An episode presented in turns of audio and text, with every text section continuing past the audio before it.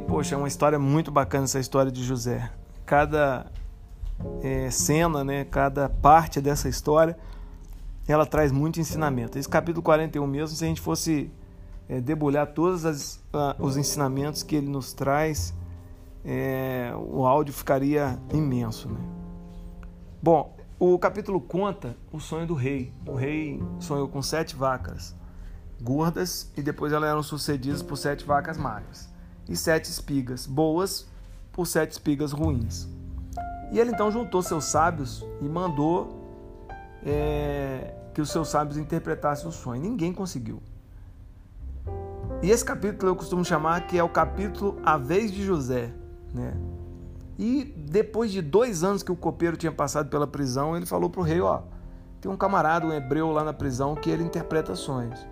E o rei mandou chamar José. José veste sua roupa, faz sua barba, porque ia falar com autoridade. E eu acho mais bacana o versículo 16, que mostra a coragem e a humildade de José. E talvez a gente não entenda a coragem é, de José e a humildade no versículo 16, porque ele diz assim: ó, não eu, rei, mas Deus pode interpretar o seu sonho. Primeiro, aquele momento era o momento de José, é, digamos assim, selar sua saída da prisão, mas ele não coloca o crédito nele, ele coloca o crédito em Deus. Isso demonstra humildade. E a coragem é porque naquela, naquela época, Faraó se considerava Deus. Então o que o Faraó falasse era uma divindade. E na cara dele, um jovem com menos de 30 anos, porque ele virou governador do Egito com 30, ele vira para o rei e fala: Olha, não eu, mas o único Deus. Como quem diz assim: Eu sou homem como você, porque você não interpreta sonhos, mas Deus pode revelar. Então, é de uma coragem tremenda. Bom, e é, aí no capítulo no versículo 32, tem uma frase também que eu fiquei refletindo sobre ela, que ela fala o seguinte, que é, o período de abundância iria acabar. Na interpretação do sonho, José diz assim, olha rei, o período de abundância vai acabar e ninguém se lembrará dele. E o que eu acho mais engraçado é que na nossa vida é assim também, né? Deus, ele... É, a gente tem dias de paz, dias de prosperidade, mas nesses dias de paz, de prosperidade, dias que a gente tem saúde, a gente muitas vezes a gente não se lembra de Deus. E o pior, quando vem a tribulação, quando vem os dias de seca, a gente começa a reclamar e murmurar. E a gente não se lembra o quanto Deus já nos abençoou. Por isso que eu digo que no versículo 34 é a vez de José. Porque José vira para o rei e fala assim: olha, você precisa achar alguém sábio que consiga administrar tudo isso. E aí o rei fala: não, José, não existe ninguém no Egito que tenha a sabedoria que você tem. E aí, no versículo 37, fica, é, ao ser declarado governador do Egito, fica realmente registrado na vida de José que ele é alguém que saiu do fundo do poço para sentar no trono. Ele foi governador da maior região que tinha no mundo naquela época. Agora, a chave para você sair do fundo do poço e sentar no trono é confiar e depender exclusivamente de Deus. José confiou nos seus irmãos, foi traído. Confiou no copeiro, ficou para trás. Confiou em Potifar e na esposa de Potifar, foi preso. Ou seja, se você quer sair do fundo do poço e chegar no trono, você precisa confiar exclusivamente de Deus. E no versículo 40, é uma das coisas que é, é uma das medalhas ou uma das, das, das coroas, algo que o homem pode se orgulhar, é quando alguém reconhece Deus na vida dele. E no versículo 40, Faraó reconheceu Deus na vida de José. No versículo 42, a gente vê um homem que trocou as algemas pelo anel real. E muitas vezes, pessoal, a gente está amarrado em situações, a gente está algemado em problemas, problemas familiares, problemas de trabalho, problemas de é, ou até emocionais e a gente não se lembra de Deus. A gente não se lembra dos momentos de bonança, a gente não se lembra o quanto Deus já foi bom para nós, a gente não se lembra que Deus é o único Criador, a gente não se lembra que Deus é o único que pode nos tirar do fundo do poço.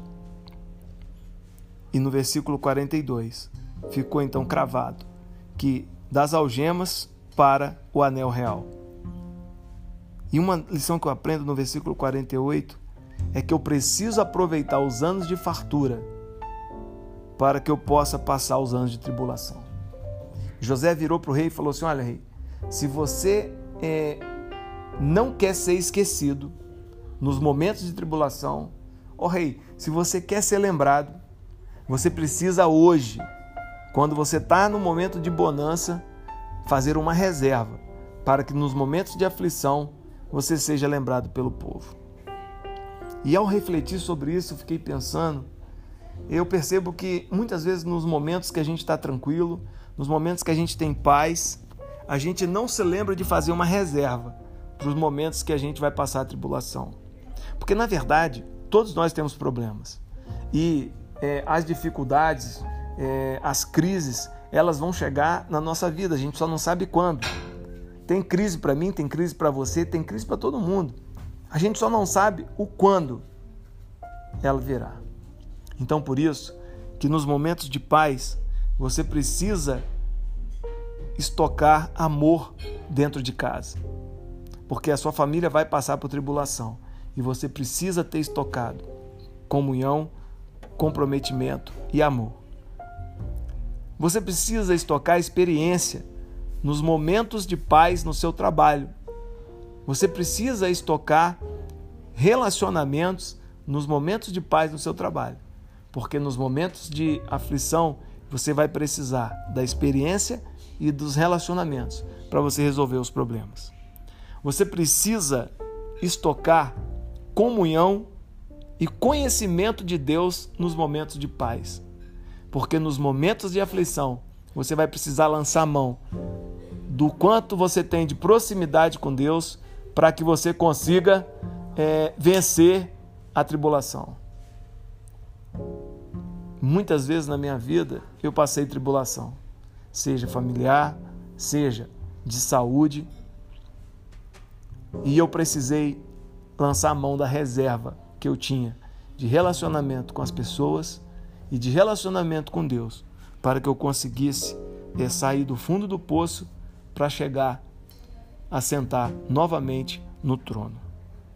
Deus quer que você tenha um celeiro abastado na, nas épocas de paz e de abundância, para que nas épocas difíceis você possa utilizar a sua reserva. No capítulo 42 conta a história dos irmãos José que foram ao Egito justamente comprar essa reserva que ele tinha. E o mais engraçado é que é, os irmãos de José foram buscar mantimento, mas encontraram outras coisas. José não vingou, porque José tinha reserva de amor. José não prendeu de verdade, né? Na verdade, José fez uma pegadinha com seus irmãos. Ele fez um jogo duro, prendeu um deles para que ele pudesse saber se seu pai e Benjamim estavam vivos. Mas José tinha tanta reserva acumulada com Deus que nos momentos que ele viu seus irmãos, ele não pensou em vingança. Não vou dizer que ele não pensou em vingança, porque eu até acredito que ele tenha pensado, mas ele não operacionalizou a vingança. Pelo contrário, ele usou a reserva que ele tinha de amor, de perdão, de compaixão, que ele tinha acumulado ao longo da sua história e lançou mão dela para com seus irmãos.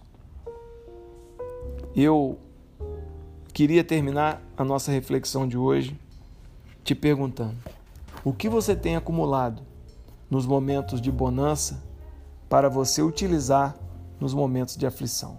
O que você tem acumulado com sua esposa, com seus filhos? O que você tem acumulado no seu trabalho? O que você tem acumulado com Deus nos momentos de bonança para você utilizar nos momentos de aflição. Um abraço, pessoal.